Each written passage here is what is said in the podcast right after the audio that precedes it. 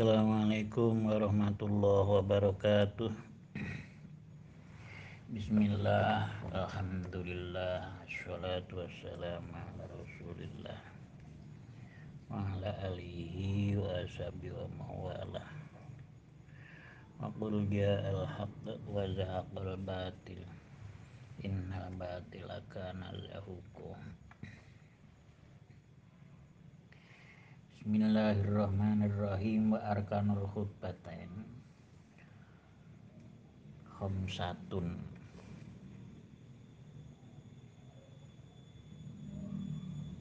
Hamdulillahi ta'ala. Thumma sholatu ala rasulillah.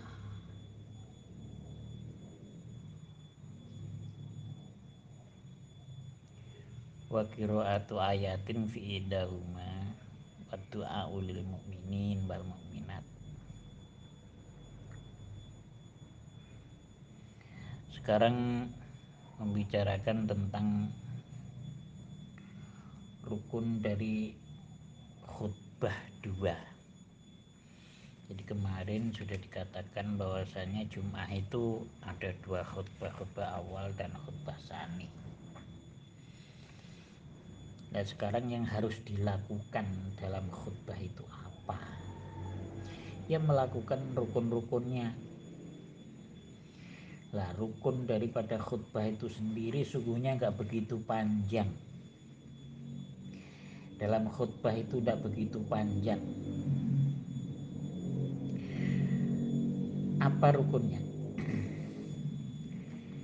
Yaitu ada lima Lima yang pertama adalah hamdulillah. Membaca tahmid. Makanya membaca alhamdulillah dalam khutbah itu hukumnya wajib. Sehingga khotib itu, khotib itu kebiasaannya dan sudah umum. Biasanya itu dilakukan diulang dua kali. Kenapa mungkin. Dulunya dulunya. Itu ada khotib yang bacaan handalahnya itu enggak pas sehingga dia mengulang. Dan orang yang membaca dulu mungkin orang yang hebat. Sehingga dipahami bahwasanya kesemuanya khotib itu kalau membaca hamdalah itu dua kali Alhamdulillah. Alhamdulillahilladzi arsala. Umpamanya itu terulang. Tapi tidak terulang nggak apa-apa. Pamannya hamdalah itu bukan alhamdulillah.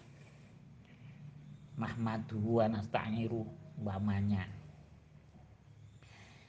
Jadi boleh-boleh saja yang penting adalah membaca Alhamdulillah Walaupun Alhamdulillah ini sifatnya yang berada dalam ayat.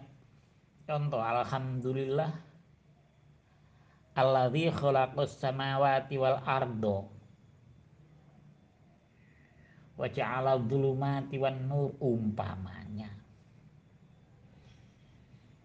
Tapi dengan catatan dia harus berniat untuk membaca hamdalah tahmid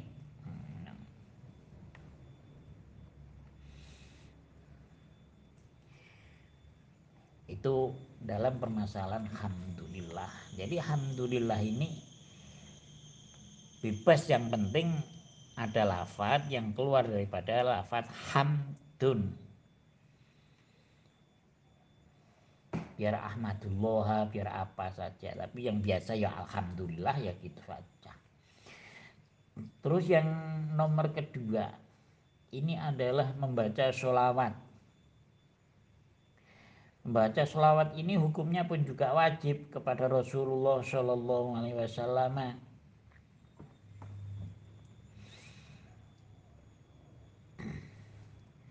Nah, dalam membaca sholawat ini bagaimana ya terserah yang penting baca sholawat Allah Muhammad atau Shallallahu ala Muhammad atau bagaimana yang penting membaca sholawat kepada Rasulullah.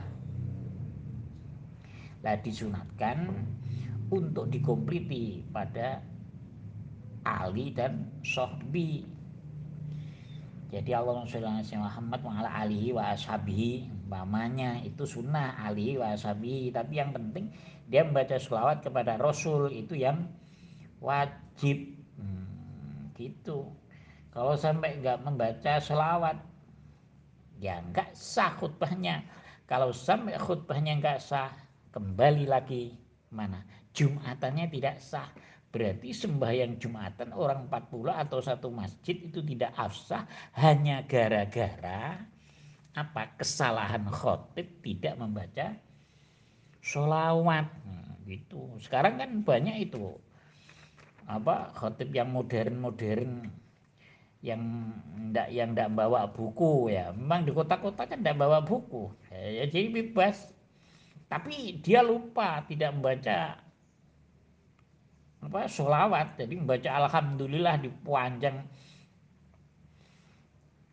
terus dan terus akhirnya lupa tidak membaca sholawat itu kadang-kadang makanya bagi bagi khotib itu sebaiknya membawa buku. Jadi kalau membawa buku itu kan tidak akan lupa. Hmm, itu. Jadi membaca sholawatnya bebas. Allahumma sholli ala Muhammad Allahumma sholli ala Sayyidina Muhammad dalam khutbah wajib seperti itu. Ditambah alihi wasobi itu hukumnya sunnah khususnya bagi khotib-khotib ini. Jadi harus mengerti hal yang seperti itu. Jangan sampai khotib itu nggak ngerti cuman baca aja.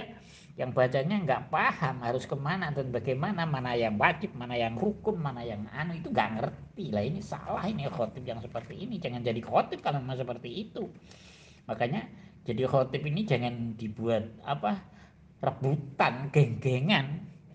Dalam artian oh, nggak bisa aja dia sudah tua mamanya tua didahulukan ya nggak jangan. Yang pintar aja gitu loh ya permasalahannya. Sehingga nanti mengerti tentang persyaratan daripada eh, apa rukun-rukun daripada khutbah. Yang nomor tiga adalah wasiat bitaqwa usikum wa nafsi bitaqwallah wasiat dengan takwa Allah biasa seperti itu. Dalam dalam wasiat itakullah ya itakullah haqqa tuqati wala tamutunna. Itu biasa terjadi. Ini kalau memang membaca. Tapi kalau tidak membaca kadang-kadang ngablun itu. Langsung aja pidato. Itu permasalahannya wasiat. Anu loh ya dalam khutbah ini mumpung dalam khutbah ini harusnya terjadi beberapa beberapa rukun loh ya. Termasuk dalam apa? Dalam mengatakan itakullah dan takwallah dan selanjutnya sudah itu yang ketiga.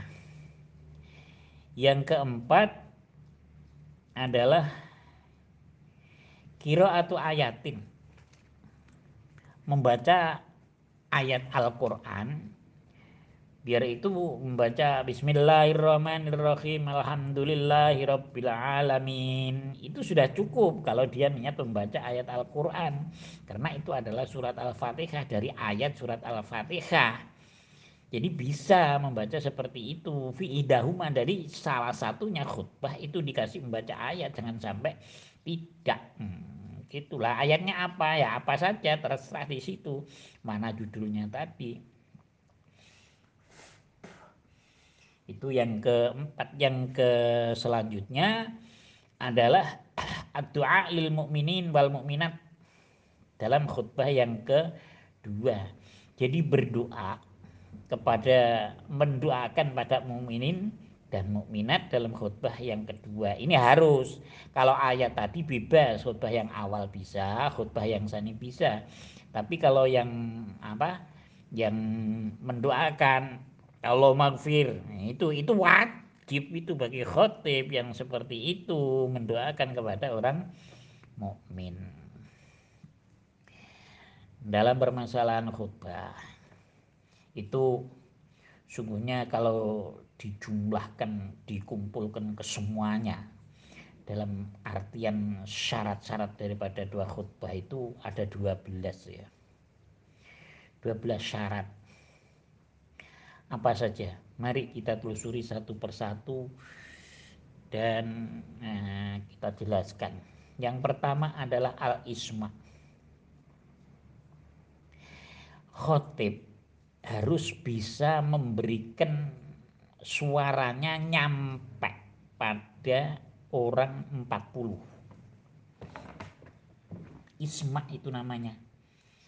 Jadi mulai dari awal dari dia membaca alhamdulillah itu harus paham bahwasanya dia mendengarkan menyampaikan kata-katanya ini menyampaikan rukun syarat-syarat daripada khutbah itu itu hukumnya wajib menjadikan syarat daripada khutbah. Makanya kalau sekarang pakai apa?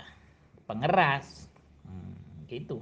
Seandainya nggak pakai pengeras sudah mendengarkan ada orang yang mendengarkan orang 40 mamanya dari akan ada dari kelompok lain itu eh, khutbahnya tidak pakai apa pengeras. Memang zaman Rasul itu tidak pakai pengeras. Ya boleh-boleh aja.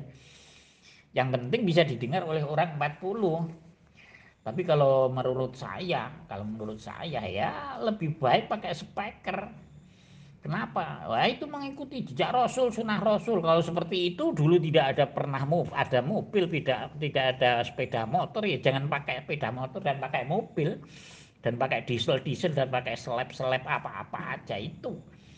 Itu mengikuti jejak jejak Rasul. Hmm, tapi ya ya sudah nggak ada masalah. Tapi yang penting memberikan berita apa memberikan suaranya ini sampai pada orang 40 lah ada yang nomor dua ada yang mendengarkan orang 40 jadi jamaah itu harus ada yang mendengar orang 40 nggak boleh ke semuanya orang 40 itu tidur semua. Ayo kita gerakan tidur masalahnya kalau khutbah itu kan biasa ya.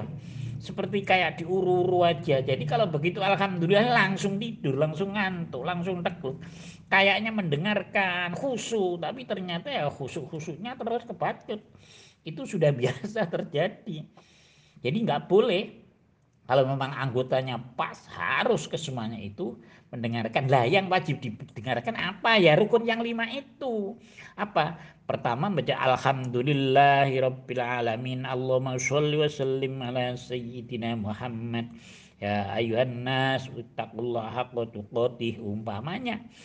Dan memberikan baca ayat membaca Al-Qur'an Bismillahirrahmanirrahim Qul huwallahu ahad Terus yang kedua dengan huruf kedua Allah maghfir lil mu'minin wal mu'minat muslimin wal muslimat. Selesai ya itu saja yang wajib didengarkan. Kalau lainnya bagaimana? Tidur nggak ada masalah. Tapi kan itu khutbah rukun rukun khutbah itu kan bacanya nggak nggak nggak ngelumpuk jadi contoh seperti membaca ayat itu kadang-kadang nggak melumpuh, mendoakan itu kadang-kadang nggak melumpuh. Tapi seandainya ngumpul setelah ngumpul terus jamaah itu tidur semua nggak ada masalah sudah. Masalahnya sudah dengar.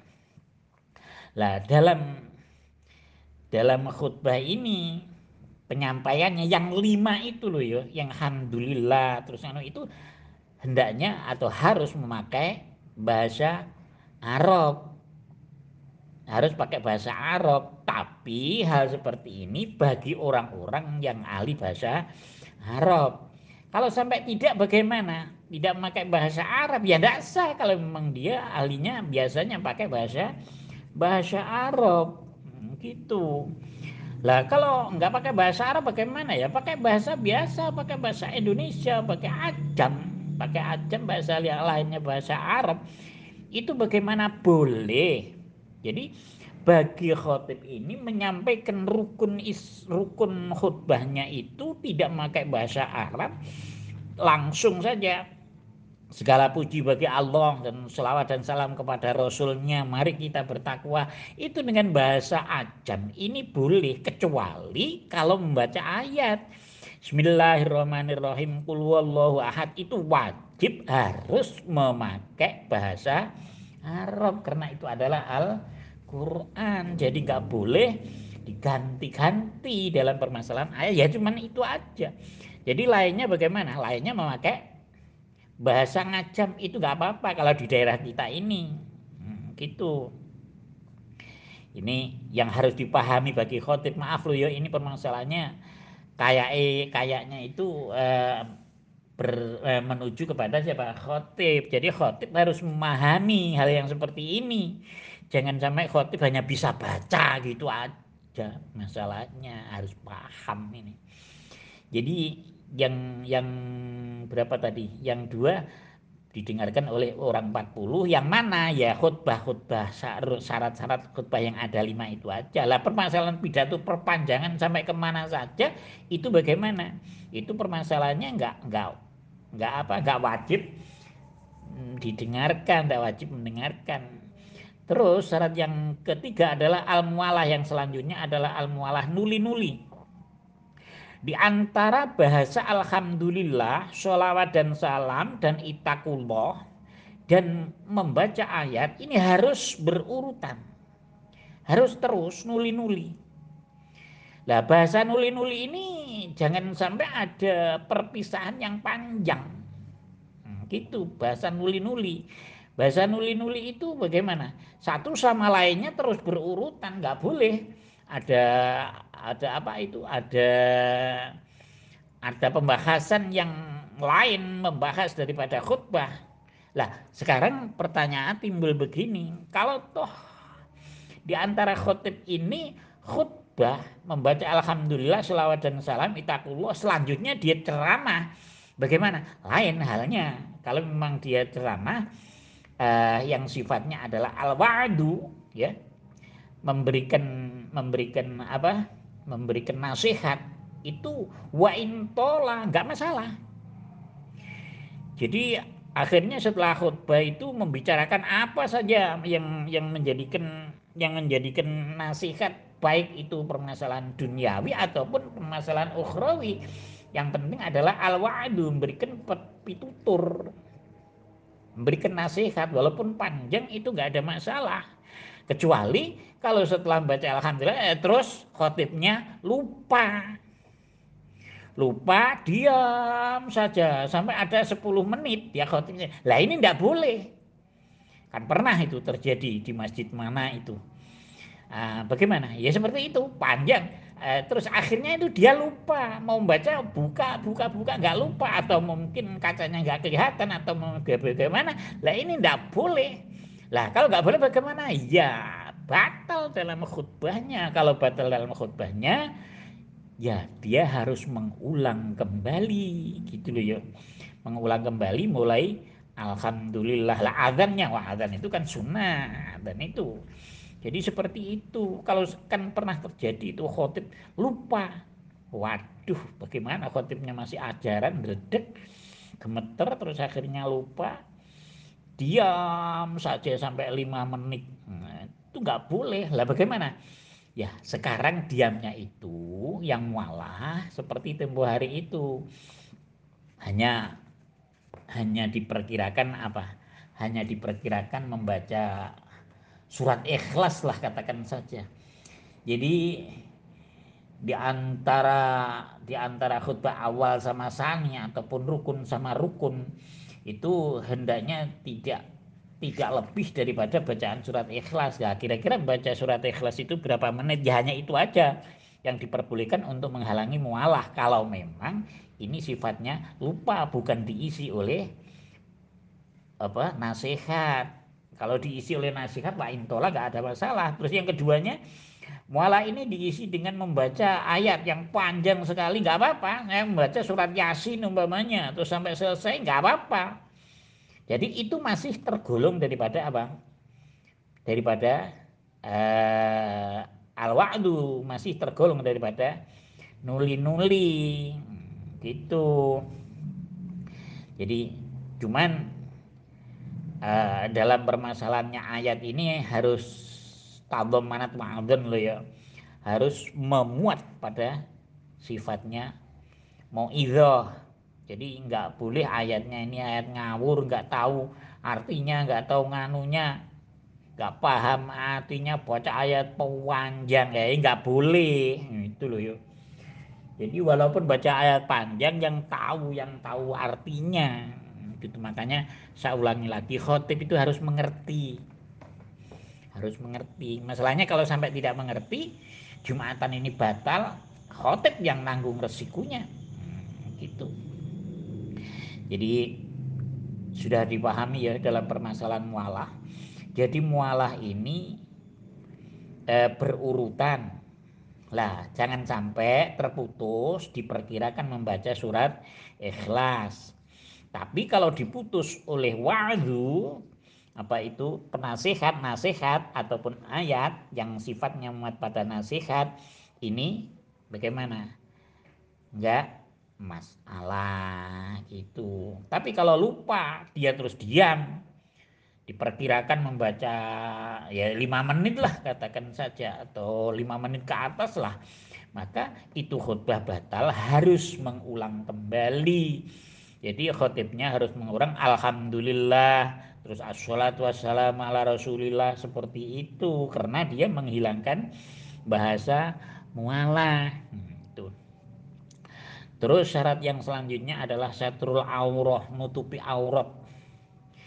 Jadi auratnya khotib ini harus tertutup. Jadi tidak boleh khotib ini pakaiannya lubang sebesar jagung. Eh, dalam dalam tempo hari itu dalam masalah tempo hari itu. Jadi lubang sebesar jagung ukurannya itu tidak sungguhnya ya seperti itu.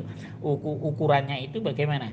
Kalau toh sampai mahali takhotub dalam permasalahan apa saling eh, jagongan ya saling ngomong-ngomongan ngerumpi itu bisa lihat kulitnya oh, kulitnya khotib. Ya maka kalau toh dalam mahali takhotub dalam tempat jagongan yang seperti itu bisa melihat kulitnya maka itu namanya tidak nutupi aurat itu nggak boleh. Kok sampai khotibnya ini perokok? Nah sarungnya sampai lubang-lubang yang anu itu. Ya ini khotib nanggung resiko makanya khotib jangan merokok. Gitu. Jadi resikonya di situ.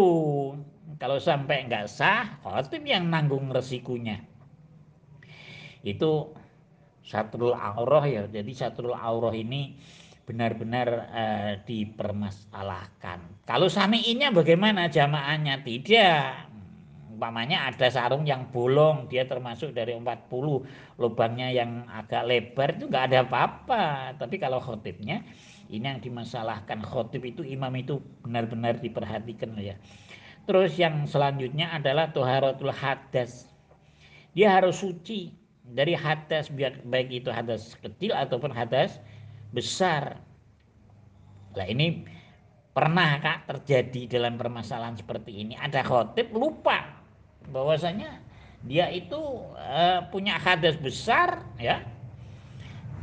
Punya hadas besar terus akhirnya dia khutbah nah dia belum mandi. Lah bagaimana permasalahannya? Ini tidak sah. Maka khotibnya harus apa harus mengulang lagi. Karena itu adalah tidak suci dari uh, dari hada eh, hadas ya. Permasalahannya biar hadas kecil ataupun hadas hadas besar nggak boleh. Kalau sampai seperti itu khotibnya harus harus mengulang. Hmm, gitu. Terus yang selanjutnya harus suci daripada najis. Nah ini yang harus diperhatikan ini najis ini kalau najis dalam pakaian mungkin karena dia punya air kecil atau bagaimana. Terus najis dalam mimbar, namanya ini mimbar yang ditempati itu sampai ada bangkai apa umpamanya dia kedudukan. Nah ini tidak boleh. Khotib harus mengulang lagi dalam khutbahnya. Karena apa? Kalau karena ada najis yang seperti ini khutbahnya nggak sah, nggak diperbolehkan, dia harus mengulang kembali maka jumahnya pun juga tidak sah eh, bukan hanya sendirinya sehingga sampai orang 40 sampai jamaahnya sekalian. Itu inilah bahayanya. Bamanya dalam khut, apa apa mimbarnya mimbarnya itu kena najis. Terus akhirnya bagaimana? Akhirnya dipegang oleh si khotib ini pada pas yang kena najis itu. Ini namanya khotib kena najis. Tidak suci dari najis. Hal seperti ini bagaimana? Dia harus mengulang khutbahnya lagi. Nah, gitu loh ya. Jadi nggak boleh lanjutkan saja. Dia harus ngaku. Seandainya dia tahu wah besoknya waduh hai begini. Mah diumumkan sekalian ya seperti itu. Nah, harus mengulang kem kembali. Hmm, gitu ya. Jadi beberapa persyaratan daripada khutbah ini bagi khotib harus benar-benar mengerti. Begitu begitu teman-teman ya. Kurang lebihnya mohon maaf. Assalamualaikum warahmatullahi wabarakatuh